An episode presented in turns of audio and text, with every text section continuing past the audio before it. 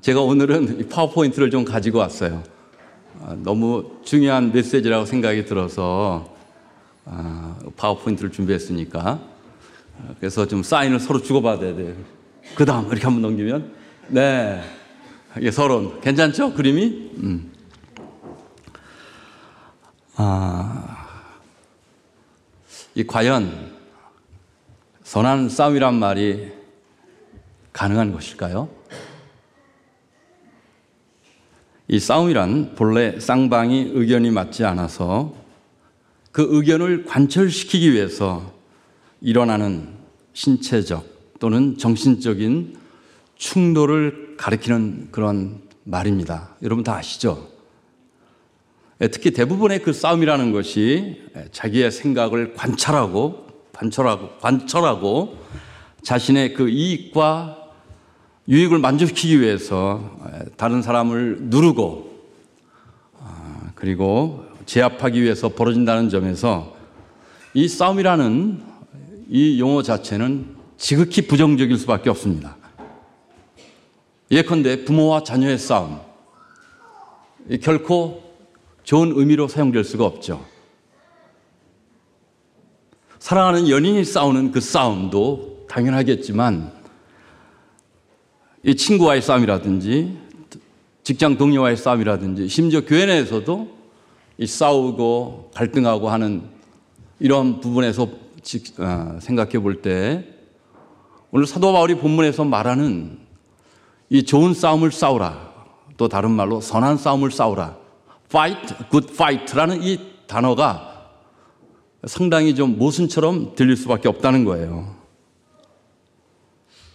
오늘 본문의 저자 사도 바울은 아, 당시 에베소 교회 문제를 해결하기 위해서 이 선하다라는 이 굿이라는 이 말과 이 싸운다는 이 두 단어를 의도적으로 이렇게 붙여가지고 아, 당시 교회 성도들에게 편지를 쓰고 있어요. 아주 의도적으로.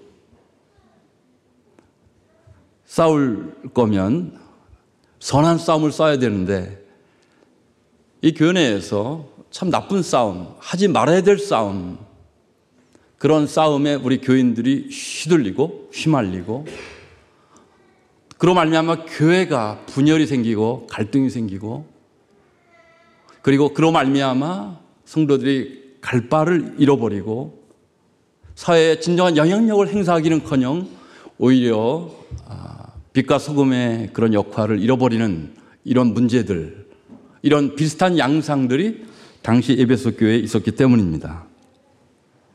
그래서 이 사도 바울은 이 교회 내에 발생한 하나님의 말씀과 반대되는 그러한 말과 행동들을 좀 바로잡기 위해서 아, 우리 성도들이 정말로 아, 시리어스하게 정말 진지하게 아, 감당해야 되는 그 싸움, 그 영적인 싸움, 선한 싸움, 이 싸움에 대해서 얘기를 꺼내고 있는 것입니다.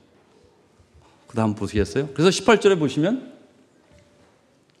아들 디모데야, 내가 내게 이 교훈으로서 명하노니 전에 너를 지도한 예언을 따라 그것으로 선한 싸움을 싸우며 이렇게 돼 있죠. 지금 이 말을 하는 자는 사도 바울이에요.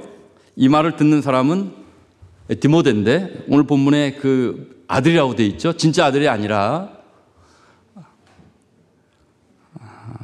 그 사도 바울이 그 아, 디모데를 전도하고 또 디모데가 그 사도 바울에게 제자 훈련을 받고 영적으로 잘 양육되어지고 또 사도 바울에 의해서 예배소 교회를 담임을 하게 된 아, 그러한 사람이기 때문에 이 바울은 이 디모데를 가리켜서 이 영적인 아들로 간주했고 그리고 아들이라고 표현하고 있어요.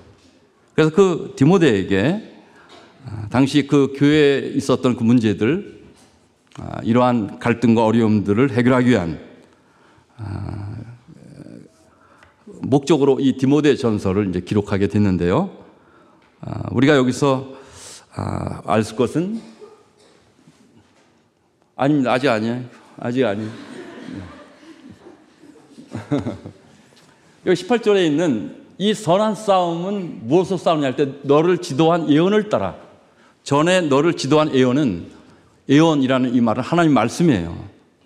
그러니까 전에 사도 바울이 이 디모데를 제자 훈련시키고 말씀을 가르칠 때 했던 그 하나님의 말씀을 따라 선한 싸움을 싸우는데 선한 싸움 할 때는 하나님의 말씀을 따라서 싸우는 싸움인데 좀 구체적으로 어떤 것을 말하느냐? 첫째는 하나님 말씀을 가지고 하는 싸움. 둘째는 말씀을 따라 교회를 지키고 바로 세우기 위한 싸움.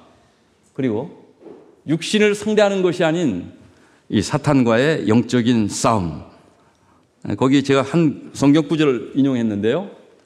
우리의 싸움은 혈과 육을 상대하는 것이 아니라 이 어두움의 세상 주관자들과 하늘에 있는 악의 영들을 상대함이라. 이 사도 바울이 에베소에서 결론 부분에서 다시 이 문제를 끄집어내는데요. 여기 우리의 싸움은 혈과 육, 세상 방식으로 그렇게 싸우는 것도 아니고 또 힘이 있고 세상의 지혜를 가지고 지혜를 얻고 영향력을 가지고 그래야지 이기는 이런 싸움이 아니라 이 선한 싸움. 오늘 사도 바울이 본문에서 말하려고 하는 하나님 말씀을 따라서 하는 이 싸움, 이것을 지금 바울이 말하고 있는 것이죠. 그렇다면 이러한 싸움을 어떻게 해야 될 것인가? 어떻게 하면 우리가 이 선한 싸움에서 승리할 수 있겠는가? 어떻게 하는 것이 하나님 말씀을 따라 아, 선하게 싸우는 것인가? 그 싸움의 도구는 무엇인가? 바로 이러한 부분에 대해서 이 사도 바울은 이 다음 절과 그 다음 절에서 정말로 중요한 그러한 지침을 저에게 주고 있어요. 자, 그것이 무엇인가? 다음 보시겠어요? 그 다음. 그래서 오늘 본문을 우리가 다시 한번 보시게 되면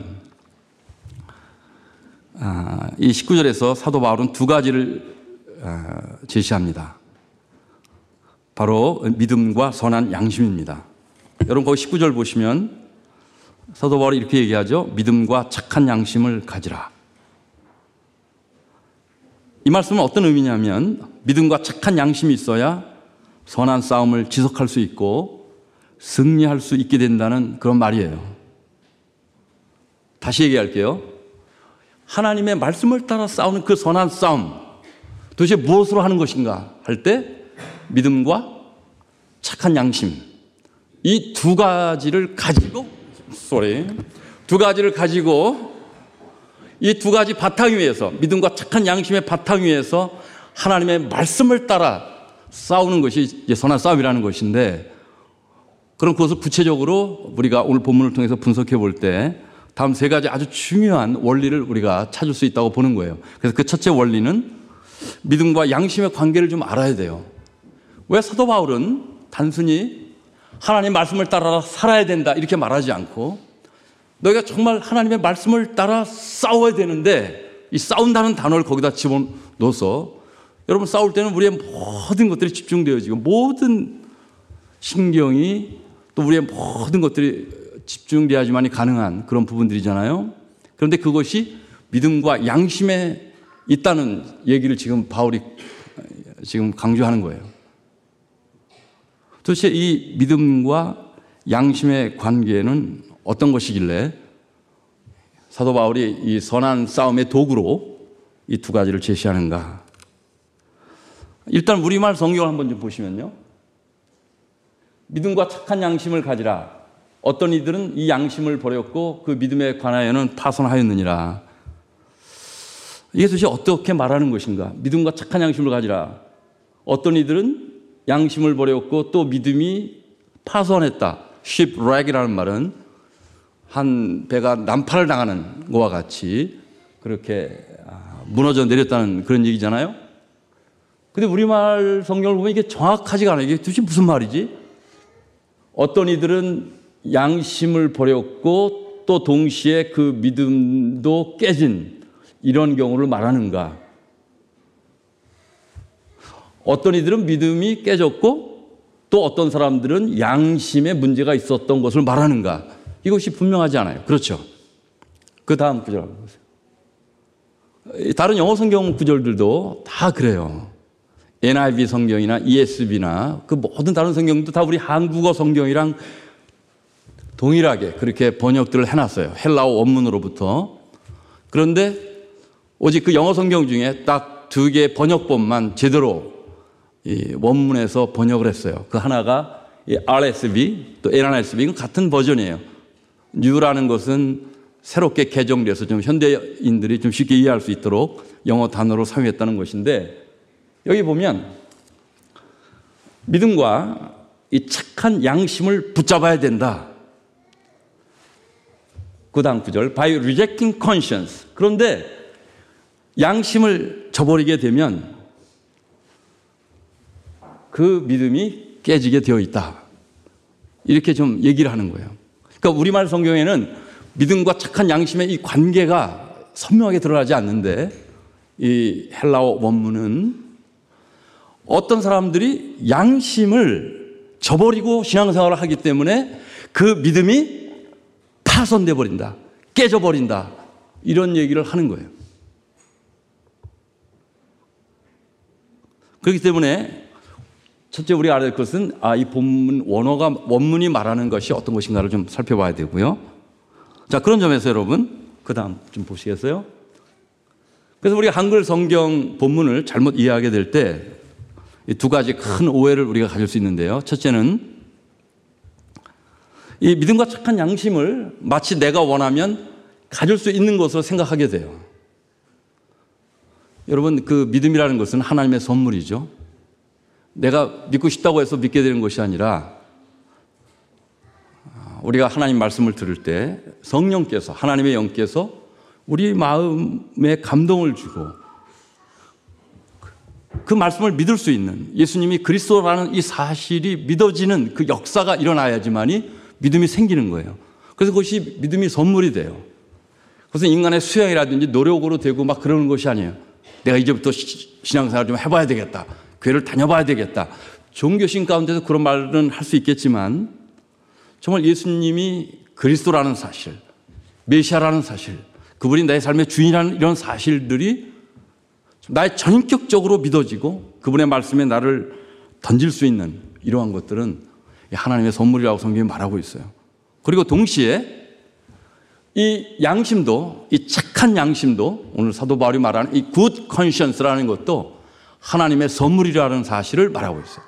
엄밀히 말하면 우리가 그 하나님 성령으로 인해서 내게 생기는 그 믿음 때문에 내 마음에 이 착한 양심의 씨앗이 생기게 된 사실을 말하고 있는데 많은 분들은 음, 특별히 이 양심과 관련해서만큼은 그래 믿음은 하나님께서 주는 선물이라고 치고 이 양심의 문제는 이건 내가 뭐 스스로 한번 좀 생각해 보고 어, 옳고 그른 것인가를 내가 구분하고 판단해 보는 이런 모럴리티에 관한 것을 생각하기 쉽다는 거예요.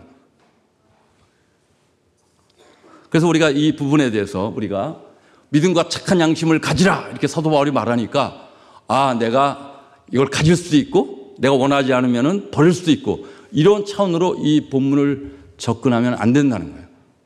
또 하나 이 한글 성경을 잘못 이해하게 될 때 믿음과 양심의 관계를 제대로 이해하지 못하게 되는데요. 다시 한번 보세요. 그 밑에 구절. 이건 NLT라는 영어 아, 번역이에요. 아까 제가 말씀드렸죠. 영어 성경 중에 다 두 가지 번역본만이 이 사도 바울이 말하려고 하는 그 원어의 아, 의미를 본 의미를 아, 잘 설명하고 있다고. 그래서 여기 보면 어떤 이들은 for some people have deliberately violated their conscience. 의도적으로 그들의 양심을 저버리는 그런 행동을 함으로 말미암아 as a result 그 결과 그들의 믿음이 파손되게 된 것이다. 이렇게 얘기한다는 거예요. 그래서 여러분 우리가 이 다음 단계로 가기 전에 어, 왜 우리 교회 다니는 어느 집사님은 한때는 굉장히 믿음이 좋고 교회 일도 열심히 하고 참 봉사도 많이 하고 그렇게 살았는데 어느 날 갑자기 그냥 마치 믿음이 없는 사람처럼 행동을 하고 타락하고 그렇게 사시는 이유는 무엇일까? 도대체 무슨 일이 생긴 것이지? 또 청년회 회장 또는 찬양팀 단원들 아, 열심히 신앙생활하고 전도로 다가고 막 그러다가 갑자기 어느 날 보니까 교회도 안 나가고 오히려 죄를 가지고 놀면서도 부끄러워하지도 않고 마치 다 그런 것이냐 그렇게 하는 그러한 이 배우에 어떤 문제가 있느냐. 사람들은 그럴 때 그러니까 더욱더 기도해야 된다. 그러니까 더욱더 말씀을 봐야 된다. 이런 쪽으로 접근을 하지 이 양심의 문제를 건드리는 이러한 가르침이나 그런 지적이나 그런 부분이 부족하다는 거예요.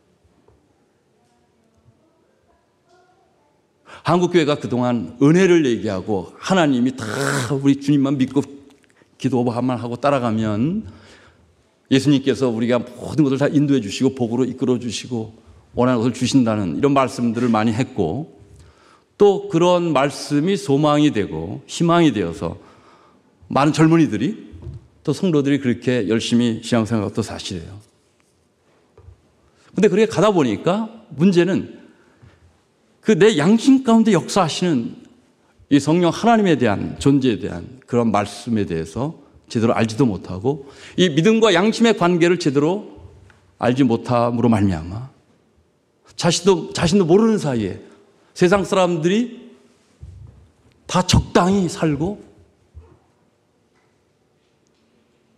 이 세상에서 성공하기 위해서 또 직장 생활 가운데 또는 이성 교제 가운데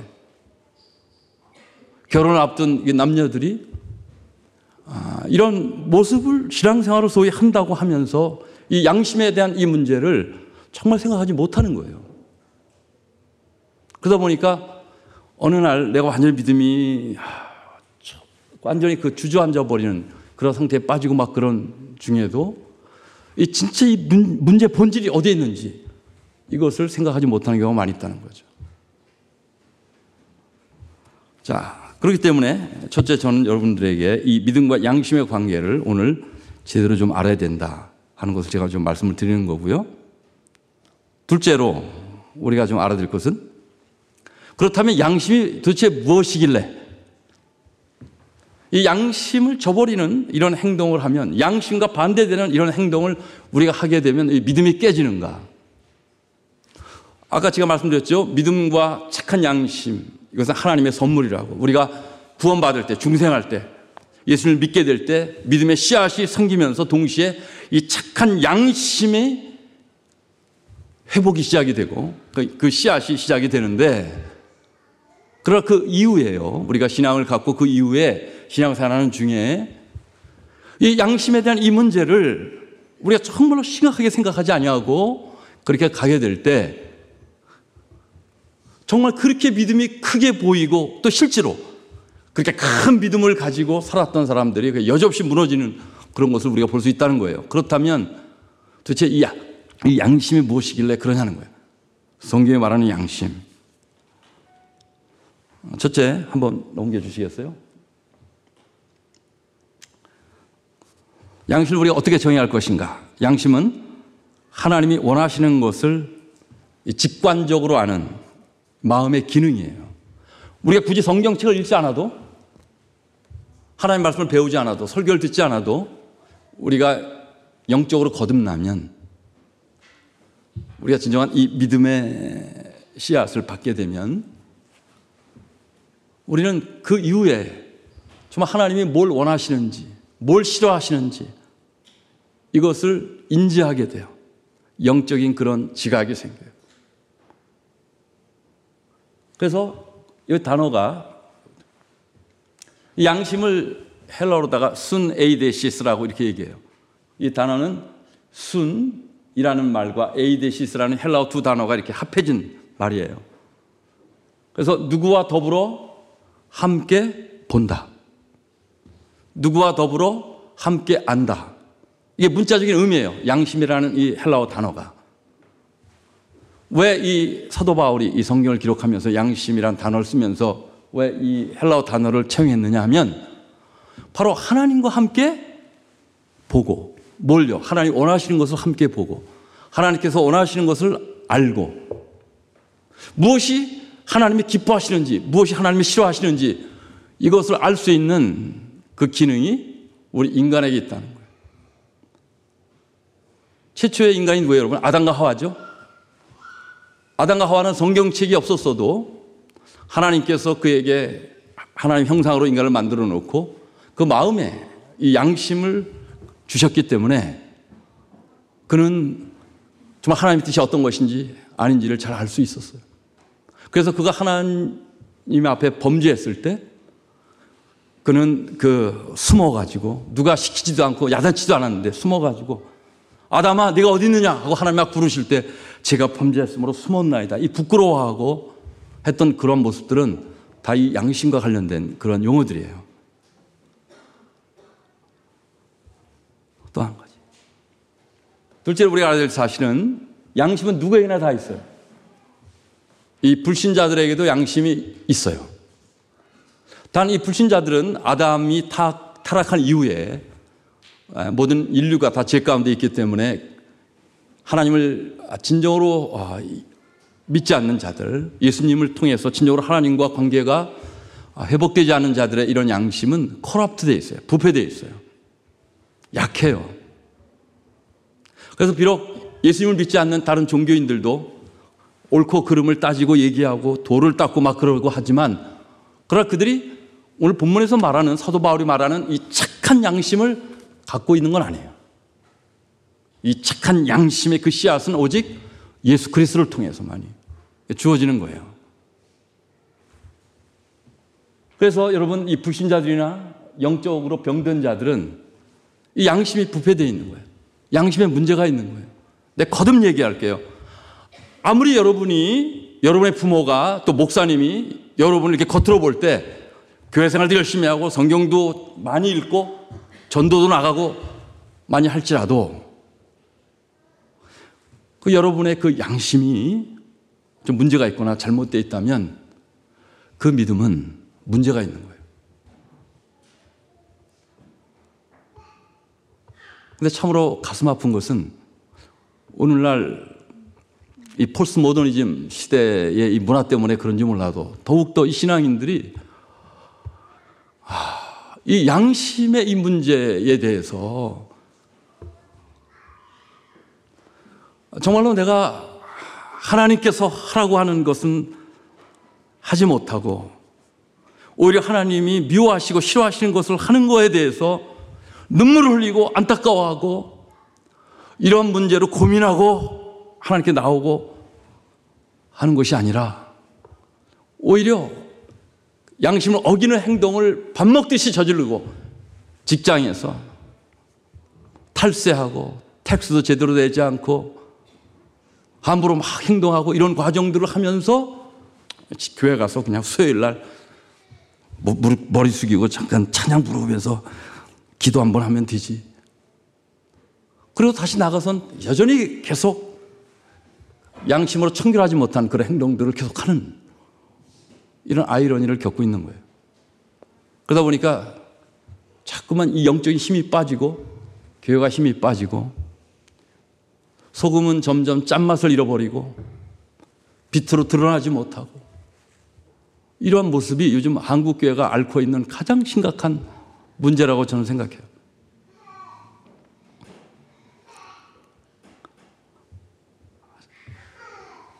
자, 그렇기 때문에 보세요.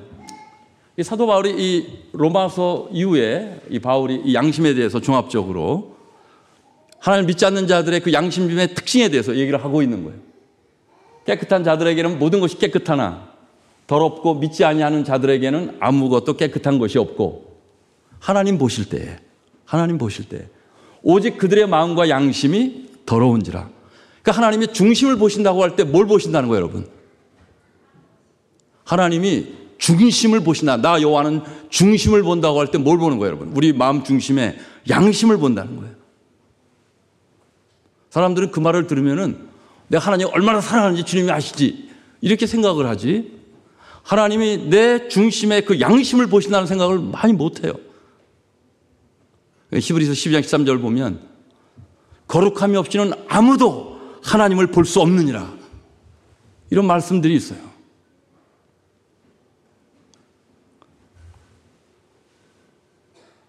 그 다음 구절을 한번 넘어가 보겠어요. 그래서 이 참된 신앙생활은 무엇이냐? 이것은 양심을 따르는 여부에 달려 있다는 거예요. 여러분 오해하지 마세요. 지금 박 목사님이 와서 양심에 대한 설교, 기독교 양심, 힌두교 양심, 불교 양심 뭐가 다른가? 양심적으로 살자. 이걸 말하나? 여러분 오해하시면 안 돼요. 오히려 저는 정반대 얘기를 오늘 할 거예요. 결론 부분에서. 왜 우리가 예수님이 필요한가? 바로 이 양심의 문제 때문에 그래요. 예수 그리스도의 보혈의 피 외에는 우리의 이 죽은 양심을 더럽혀진 양심을 깨끗하게, 깨끗하게 할 수단이 없어요. 방법이 없어요. 하나님이 예수님을 통해서 우리를 부르신 이유는 바로 이 양심을 회복시키고 그래야지만이 우리의 믿음이 온전히 설 수 있고 그래야지만이 이 땅에 하나님의 나라가 임할 수 있기 때문에 이 말씀을 하고 계시는 거예요.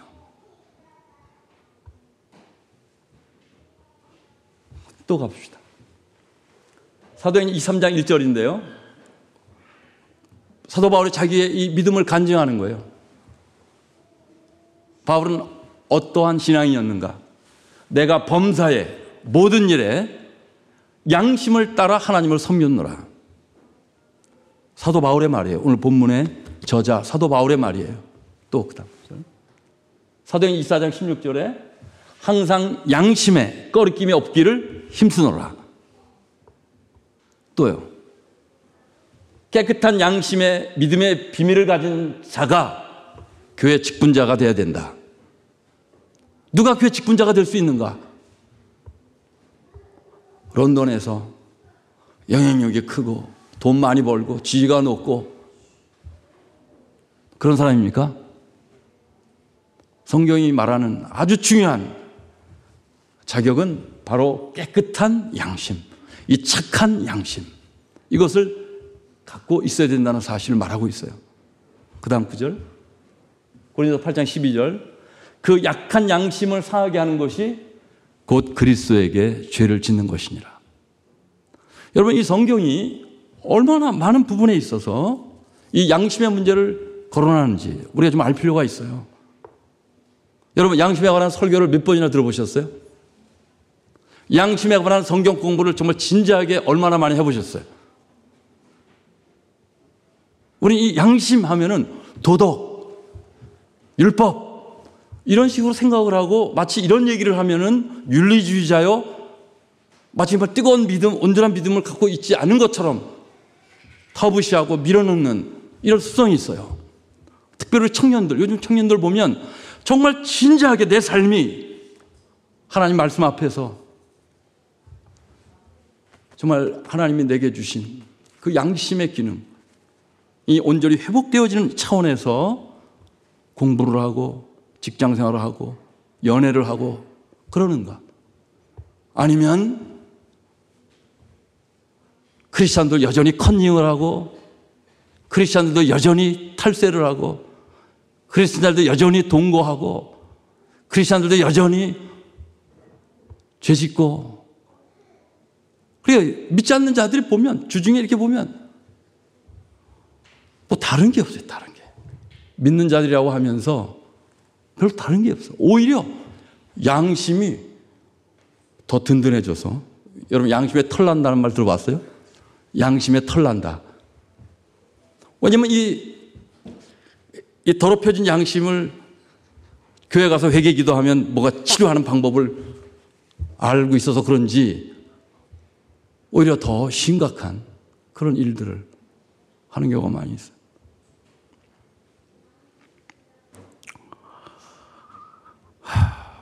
그래서 여러분 요즘 한국교회에 대한 많은 기사들이 인터넷에 많이 나오잖아요. 저도 한국을 떠난 지 벌써 뭐 거의 30년대 되지만 그때나 지금이나 달라지지 않는 이런 모습들은 이 신문에 모 장로님, 어느 기업자사장, 모 목사님, 모 집사님 이런 분들이 그 양심을 어기고 그렇게 사업을 하고 가정 문제를 일으키고 여자 문제를 일으키고 성적으로 다양한 모습으로 이렇게 나오는 것들이 도배를 하고 도배를 하고 있어요.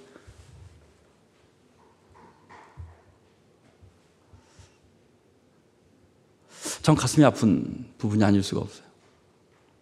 사실 저는 오늘 다른 설교를 하려고 했어요. 이영조 목사님, 목사님 와서 좀 설교 좀 해달라 그래서 어, 부목사님 계시잖아요. 그랬더니 부목사님도 휴가래, 이번 주에. 그래서 제가 순종을 했는데 제가 생각하다가 그래 이번에 목사님들이 휴가를 가고 또 지난번 수련회도 하시고 그래서 제가 음, 쉬는 것도 중요한 사역입니다. 이 설교 하려고 그랬어요. 쉬는 것도 아주 중요한 사역입니다. 그래서 그 열왕기상에 있는 그 엘리야에 대한 얘기를 좀 가지고 그 엘리야가 탈진했을 때 어떤 일들이 생겼는지 이런 것들을 좀 가지고 좀 말씀을 좀 나누면 참 좋겠다. 이런 생각을 좀 해봤어요. 근데 그 이후에 부담이 막 오는 거예요. 부담이. 본질을 얘기하라. 이 꿈 있는 교회 이 젊은이들에게. 정말로 이 미래의 교회, 영국 교회뿐만 아니라 한국에서도 앞으로 이, 이 젊은이들이 꿈 있는 교회에 있는 우리 젊은이들이 미래 이 기독교 리더들이 될 텐데 기독교인들로서 각 분야나 내용에 있어서 가정도 꾸미고 과정으로 지나갈 텐데 정말로 이들이 정말 깊이 한번 생각해 봐야 되는 그리고 동시에 정말로 신앙이 무엇인가 믿음이라는 것이 과연 어떤 것인가를 생각해 보는 그 메시지에 대한 엄청난 부담을 주시는 거예요. 그래서 제가 이영경 목사님께 설교 본문을 보냈다가 다시 보냈어요. 다시. 다시 보내서 이제 오늘 이 설교를 하게 됐는데 아, 좀 천천히 하더라도 오늘 이 파워포인트를 가지고 좀 얘기를 좀 해봐야 되겠다는 생각을 좀 갖게 된 거죠. 자, 그래서 그 다음부터. 예수님께서 마태복음 6장 22절부터 23절에 이런 말씀을 했어요. 눈은 몸의 등불이니 그러므로 내 눈이 성하면 온몸이 밝을 것이요. 눈이 나쁘면 온몸이 어두울 것이니 그러므로 내게 있는 빛이 어두우면 그 어둠이 얼마나 더하겠느냐. 예수님 여기서 눈을 얘기했죠. 그래서 메타포인데 이 눈은 양심을 말해요. 그래서 양심이 성하면 온몸이 밝게 빛으로 드러난다는 거예요. 내가 굳이 빛을 비춰서 막 그렇게 하지 않아도 내가 이 착한 양심을 갖고 깨끗한 양심을 가지고 살게 되면 그 모습이 모습이 온몸이 환하게 드러난다는 거예요. 그러니까 사도 바울이 그 가지고 있는 그 양심에 관한 그의 이 가르침은 누구로부터 말미암은 거예요? 바로 예수님으로부터 말미암은 거죠. 자, 마지막으로 우리 또한 알아야 될 사실은 믿음이 파손되면 사탄에게 넘겨주게 됨을 알아야 돼요. 이게 사실 오늘 결론 부분이라고 할 수 있는데요. 지금 제가 세 가지를, 세 가지를 지금 말씀하고 있어요. 첫째는 뭘 얘기했죠? 믿음과 양심의 관계를 알아야 된다. 양심을 누르거나 저버리면 우리의 이 믿음이 깨져버린다. 아무리 신앙생활 열심히 금식하고 뭐 아무리 그래도 이 양심의 문제가 잘못되면 그 큰 믿음이 그냥 파손돼 버린다. 파손. 여러분 타이타닉 아시죠? 그 어마어마하게 큰 무적의 타이타닉이 그 아이스버그. 예, 그냥 처참하게 침몰됐던 그런 것처럼 우리가 그 양심을 저버리는 행동이 그 큰 믿음도 박살내버린다는 사실을 말하고 있어요. 양심이 도대체 무엇인가? 양심은 우리 마음에 기록된 하나님의 통곡 소리요. 하나님이 원하시는 음성이에요. 그것을 우리가 두 번째 꼭 가져야 될 이 부분이고 우리가 신앙생활을 열심히 한다는 것은 바로 양심을 따라 사는 것이라는 것을 제가 말씀드렸어요. 결론. 적으로 세 번째 원리는 뭐예요? 믿음이 파손되면 그래서 양심을 어기고 저버리고 누르고 이렇게 살다가 보니까 믿음이 내가 깨지게 돼요. 이 믿음이 깨지는 순간 어떤 일이 발생하는가?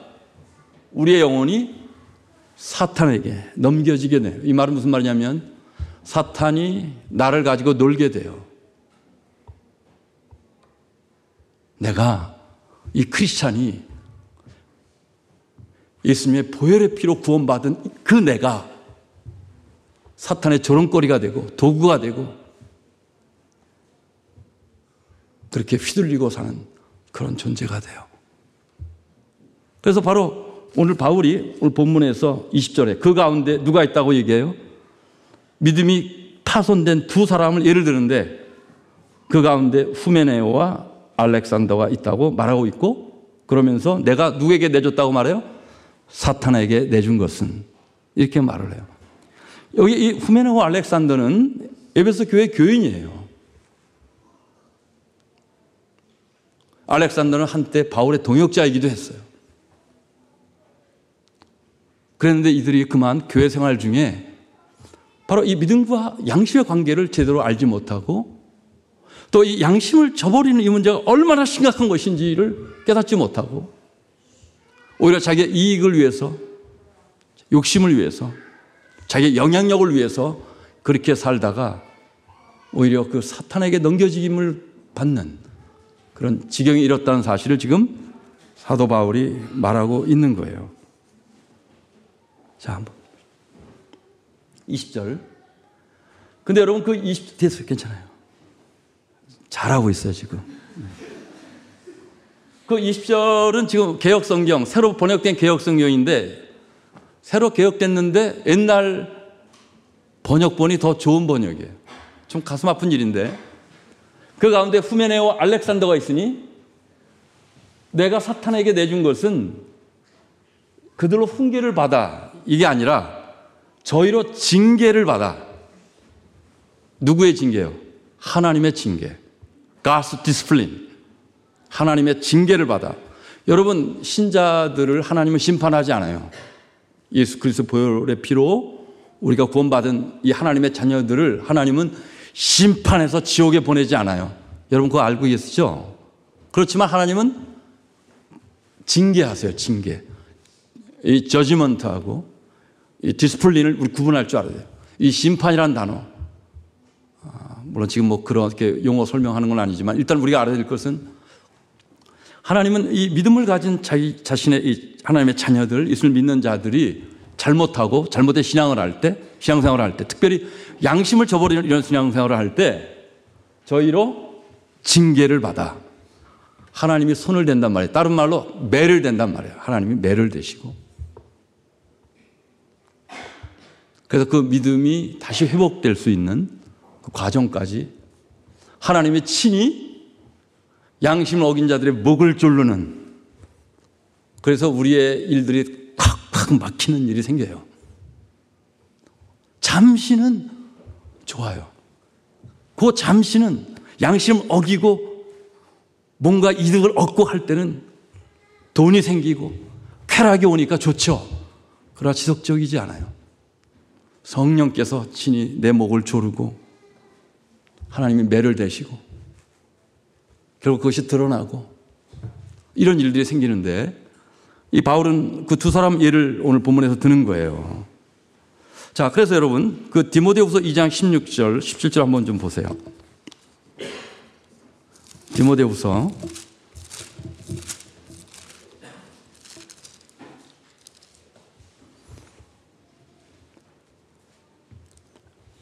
16절, 17절 다 같이 읽어보겠습니다. 아, 15절부터 보는 게 좋겠어요. 시작. 너는 진리의 말씀을 옳게 분별하며 부끄러울 것이 없는 일꾼으로 인정된 자로 자신을 하나님 앞에 드리기를 힘쓰라. 여기 이 부끄러울 것이 없는 일꾼은 다른 말로 말하면 뭐예요? 양심에 부끄럽지 않는 일꾼 이런 뜻이에요. 같은 표현이에요. 그런데 거기 16절 10절 보면 다시 한번 또 한번 읽어보겠어요. 시작. 망령되고 헛된 말을 버리라. 그들은 경건하지 아니하며 점점 나아가나니 그들의 말은 악성 종양이 퍼져나간 것 같은데 그 중에 후메네오와 빌라도가 있느니라. 지금 바울이 인용했던 그 후메네오라는 사람, 그 사람에 대한 기록들이 많이 없어요. 그렇지만 여기서 분명히 알 수 있는 것은 이 후메네오라는 사람은 당시 에베소 교회에 있으면서 양심이 잘못된 그런 신앙생활을 하고 말로 행동으로 악성 종양이 퍼져나가는 것 같은 그러한 일들을 했다는 것을 오늘 사도 바울이 말하고 있어요. 이 망령되고 어떤 말은 세상적인 말을 뜻하는 말이에요. 이 경건 생활에 관심이 없어요. 그래서 교회를 시험에 들게 만들고 그런 모습을 볼 수 있고 이 알렉산더의 경우도 여러분 디모데 후서 4장을 보세요. 디모데 후서 4장 14절입니다.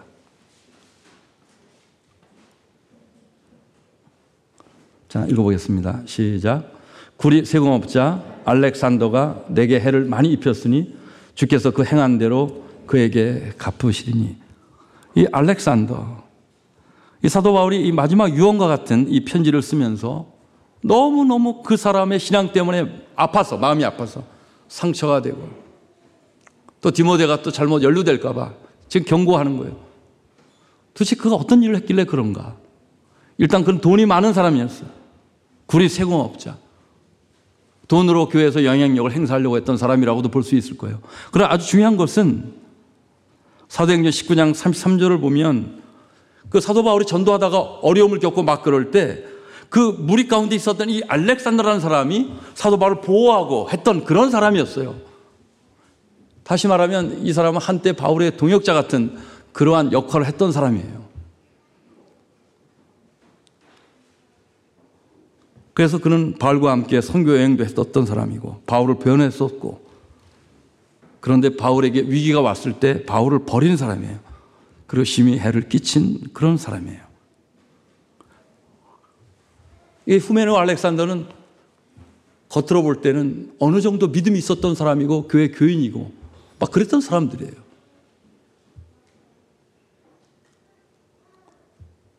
그러나 이 둘의 공통점은 뭐예요? 둘 다다 양심을 누르거나 양심에 따른 신앙생활을 하지 않은 사람들이에요.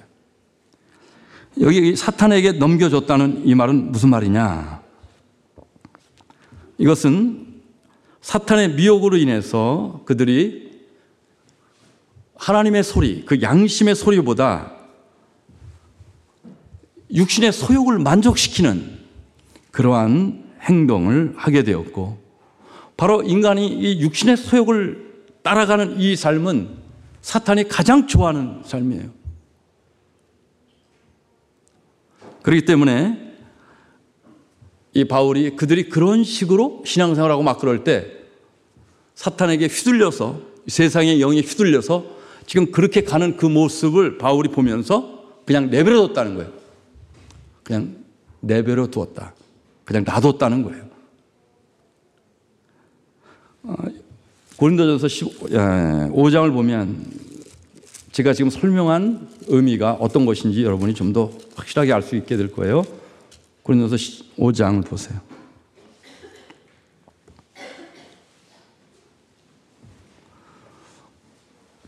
오장 1절 너희 중에 심지어 음행이 있다 함을 들으니 그런 음행은 이방인 중에서도 없는 것이라 누가 그 아버지 아내를 취하였다 하는도다. 여기 아버지의 아내를 취했다. 자기 엄마하고 성관계를 했다. 이런 뜻이에요. 문자적으로. 근데 친엄마가 아니고 어머니라는 이 단어는 계모를 뜻해요. 계모를 뜻. 자기 친엄마를 말하는 것이 아니라. 근데 이것이 지금 고린도 교회 안에 있는 신자들의 문제예요. 그래서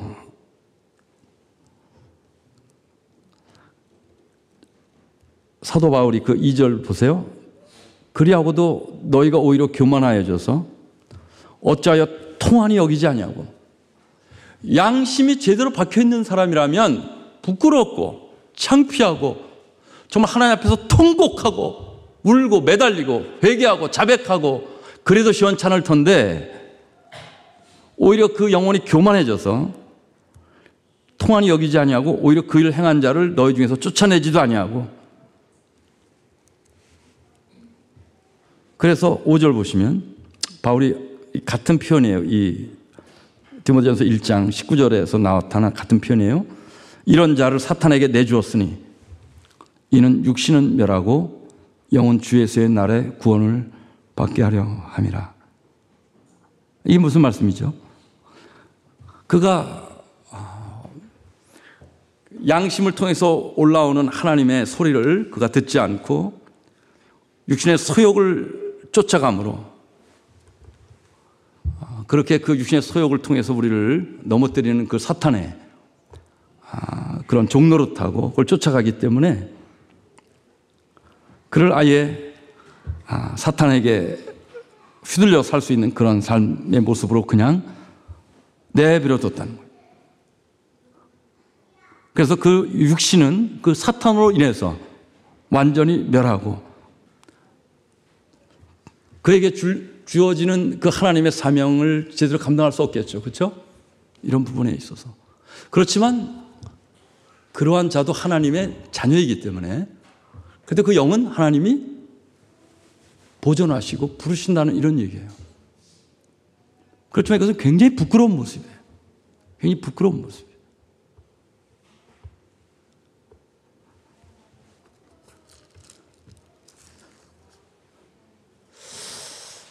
자, 이제 좀 우리가 결론을 좀 맺겠는데 한번 가봅시다. 그 다음 분. 하나 더 있을 것 같은데? 네.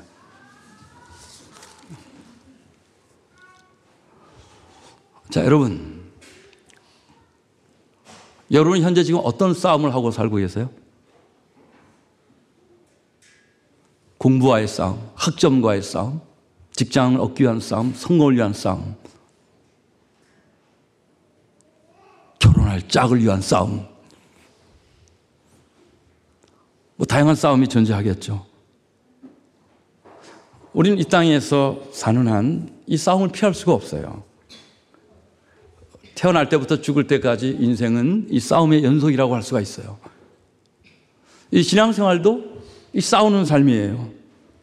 단 우리는 세상적인 방식으로 싸우지 않아요. 세상의 방식은 나쁜 말로 주먹을 휘두르며 나의 만족과 이익을 위해서 그렇게 싸우지만 우리 예수님을 믿는 사람들은 영적으로 싸워요. 하나님을 위해서 싸워요. 교회를 위해서 싸워요.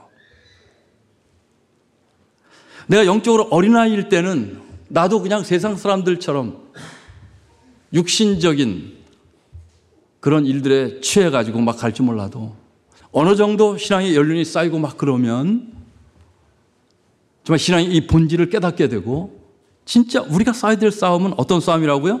선한 싸움. 하나님의 말씀을 따라서 사는 이 선한 싸움. 근데 거기서만 끝나면 안 돼요. 그럼 그 선한 싸움이 뭐냐? 그 선한 싸움을 이기게 만드는 그 도구가 뭐냐? 뭐라고요? 믿음과 착한 양심.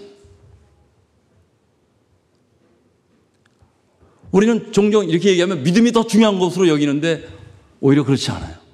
성경이 말하는 것은 네가 진짜 참 믿음을 갖고 있고 네 믿음이 진짜라면 너의 양심을 보여줘. 이렇게 얘기해요. 내가 다시 얘기할게요. 내가 진정한 믿음이 있다, 큰 믿음이 있다. 이것은 여러분이 얼마나 많은 헌금을 하고, 얼마나 많은 봉사를 하고, 얼마나 많이 세상에 영향을 갖고 있는데 있지 않아요. 어디에 있어요? 과연 나의 양심은 어느 정도로 깨끗한가? 내 양심은 어느 정도로 청결한가? 과연 나의 양심은 어느 정도로 착한가? 그리고 이 양심을 내가 정말 착한 양심을 갖기 위해서 내가 얼마나 몸부림치고 살아가는가? 이것이 오늘 사도 바울이 이 디모데에게 주는 메시지예요. 디모데야, 네가 지금 에베소 교회를 목회하는데 사람들을 잘 분별해야 된다. 잘 세워야 된다. 이런 사람들을 주의 깊게 봐야 된다. 왜 이것이 이렇게 중요한 문제이냐? 그래야지 제대로 하나님께 쓰임 받을 수 있기 때문에 그래요.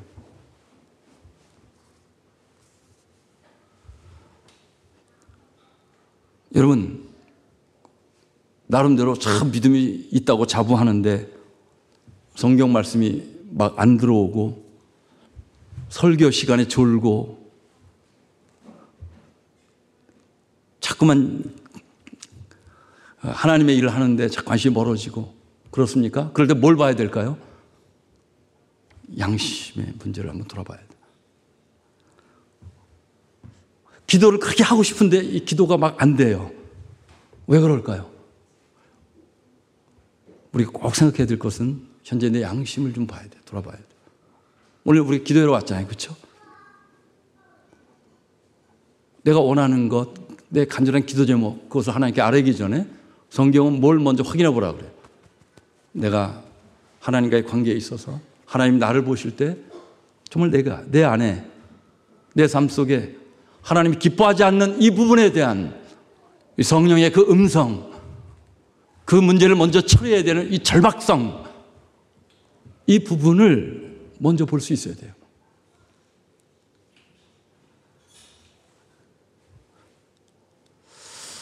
그 여러분 존 버년이라는 영국의 작가가 쓴 책이 있어요.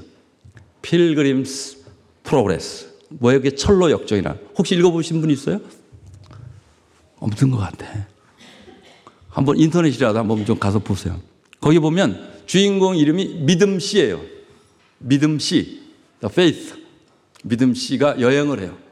믿음 씨가 막 여행을 하는데 어느 한 마을에 갔는데 그 종탑 위에 큰 종탑이 있어요. 엄청 큰 종탑이 있는데 그 위에 이 종이 있는데 가만히 보니까 그 종줄이 끊어져 있어요. 그 종줄이 무슨 종이지 하고 봤더니 그 종에 양심이라고 써 있어요. 양심.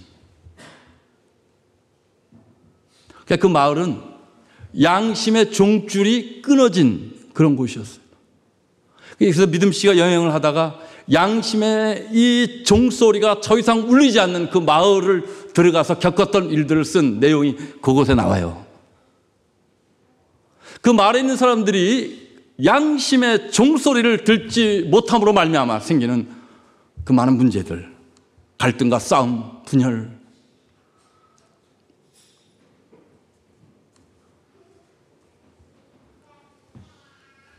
사람들이 양심의 소리가 듣기 싫어서 스스로 그 양심의 종줄을 끊어버린 거예요. 스스로 끊어버린 거예요. 그래서 이것이 믿음이 타락하게 될 때 나타나는 현상이라는 것을 존 버년 목사님이 그 책을 통해서 아주 신랄하게 고발을 해요. 여러분, 이 영국을 여러분 어떻게 보세요? 우리 한국 사회를 어떻게 보세요? 한국 교회를 어떻게 보세요? 혹시 양심의 이 종줄을 끊어버리고 그렇게 살고 가는 것 같지 않으세요? 저 가끔 그런 생각을 하세요. 여러분은 어떠세요? 그렇게 양심의 소리가 땡그렁 땡그렁 여러분에게 들려올 때, 그 양심의 소리가 들려올 때 여러분 어떻게 하세요? 혹시 그 소리가 듣기 싫어서 잘라버리지 않아요? 왜? 그래야지 돈을 더 버니까. 그래야지 좋은 학점을 얻으니까. 그래야지 내게 이익이 되니까. 뭐 적당히 타협하면서 그렇게 사는 것이 기독교지. 우리 너무나도 이러한 삶에 익숙해져 가지고 결국 그렇게 내가 소중하게 여기는 그 믿음이 어떻게 돼요? shipwrecked. 완전히 파손돼 버리는 그런 지경에 이르게 되고 그러다 보니까 교회는 더 이상 빛과 소금의 모습으로 드러나지 못하는 거예요. 그러다 보니까 기독교가 개독교라는 얘기를 듣게 되고 그러다 보니까 오히려 나랑 가장 가까운 친구들이 나를 보면서 야 너처럼 믿으면 나는 교회 안 다니겠다 이런 소리가 나오는 거예요. 야 너 교회 지난번 내가 너 따라가 보니까 대단하대 교회 내에서 응? 근데 주중에는 왜 이렇게 사니 너? 오히려 믿지 않는 자들이 그런 것을 고발하고 얘기를 해요. 그러니까 요즘 교회 수준이, 이 도덕성이, 이 수준이 오히려 믿지 않는 자들마다 못한 이런 일들이 벌어지는 거예요. 너무너무 가슴이 아픈 이런 모습이에요.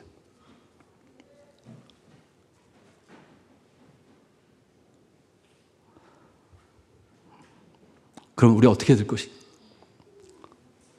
자, 그렇다면 여러분, 우리는 어떻게 응답할 수 있겠습니까? 일단 여러분, 절망하시면 안 돼요. 이 설교를 잘못 들으면은, 하, 나는 역시 안 돼. 은혜 받으러 갔다가 오늘 완전히 그냥 눌려서 오히려 돌아가네. 자, 성경 한 구절 봅시다. 히브리서. 히브리서 9장을 보겠습니다. 9장.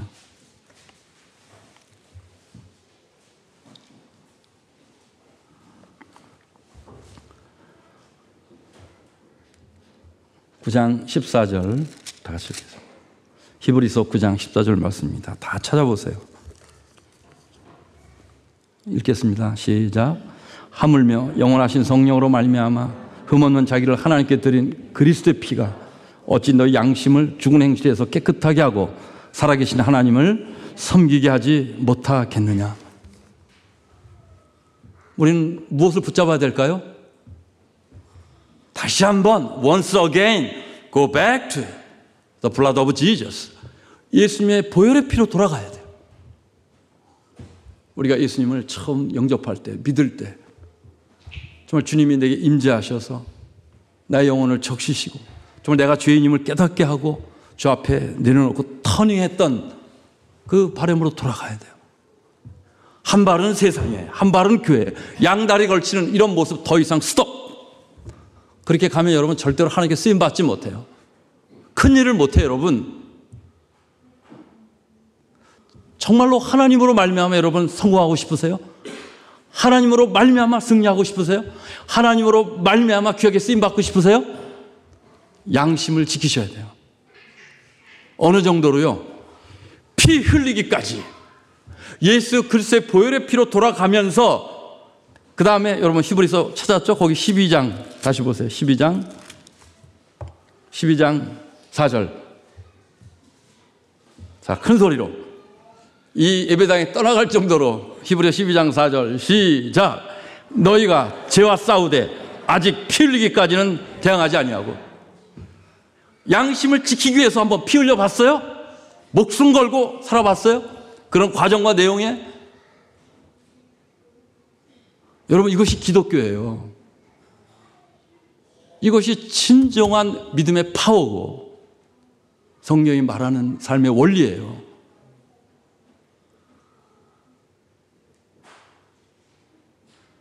성령의 이름을 함부로 말하고 성령 받으면 뭐 모든 게 다 돼 뭐 이런 식으로 오해해서 그 성령이 가장 그 성령 거룩한 영이세요. 성령이 임재하시고 우리 삶을 인도하실 때 우리의 이 양심의 문제가 가장 선명하게 드러나고 보여져요. 그래서 우리의 선배들은 이 문제를 놓고 교회에 와서 이렇게 수요일 날 밤, 금요일 날 밤에 와서 철야 기도를 하면서 하나님께 이 문제를 놓고 통곡하면서 기도하고 그러는 중에 하나님 은혜 주실 때 나타난 공통된 현상들은 마치 그 시네마, 영화관에 가서 영화 볼 때 스크린이 돌아가듯이 내가 양심을 어기고 살았던 것들이 하나씩 하나씩 떠오르는 이런 경험들을 이구동성으로 고백하고 그렇게 기도하면서 이 마음에 진정한 평화가 오고 그렇게 함으로 내가 정말 내 발목을 잡았던 문제들이 해결이 되어지고 그 다음 땡기로 넘어가는 비록 그 당시엔 좀 손해보고 어려움이 있고 막 그런다 할지라도 바로 그것이 예수 그리스도의 보혈의 그 피의 능력이라는 사실을 여러분 오늘 꼭 기억하실 수 있기를 바라요. 아멘. 네, 제 설교는 여기까지고 그럼 우리 뭐 할까 이제 기도해야 되겠죠. 네. 그러니까 제가 그동안 여기까지 여기 와서 안 했던 것을 제가 몇 개 해요. 오늘 파워포인트도 하고 기도의 인도도 저 안 하려고 했는데 하라 그래서 우리 문집사님이 제가 할게요. 자, 우리 조용히 좀 불을 좀 조금 내려주고 음악 좀 한번 틀어주고 아무도 움직이지 말고 이 시간 하나님 앞에 머리 숙여서 이 시간 반주하세요. 우리 자신을 좀 돌아봤으면 좋겠어요.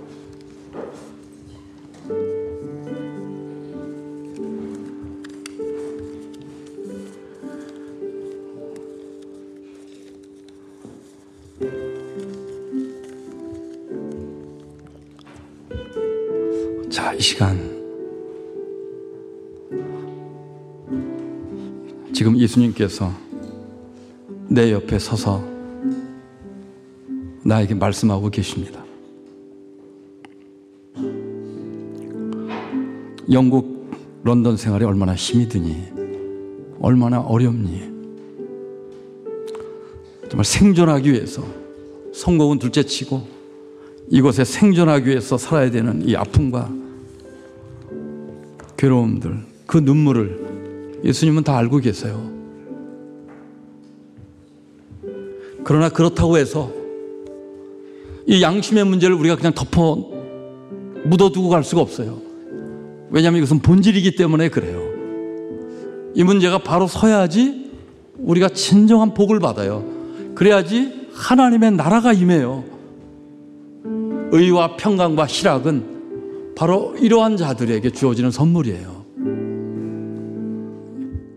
자, 이 시간 하나님 앞에 우리 기도를 시작합시다. 하나님 아버지, 제게 기도 제목을 주시옵소서.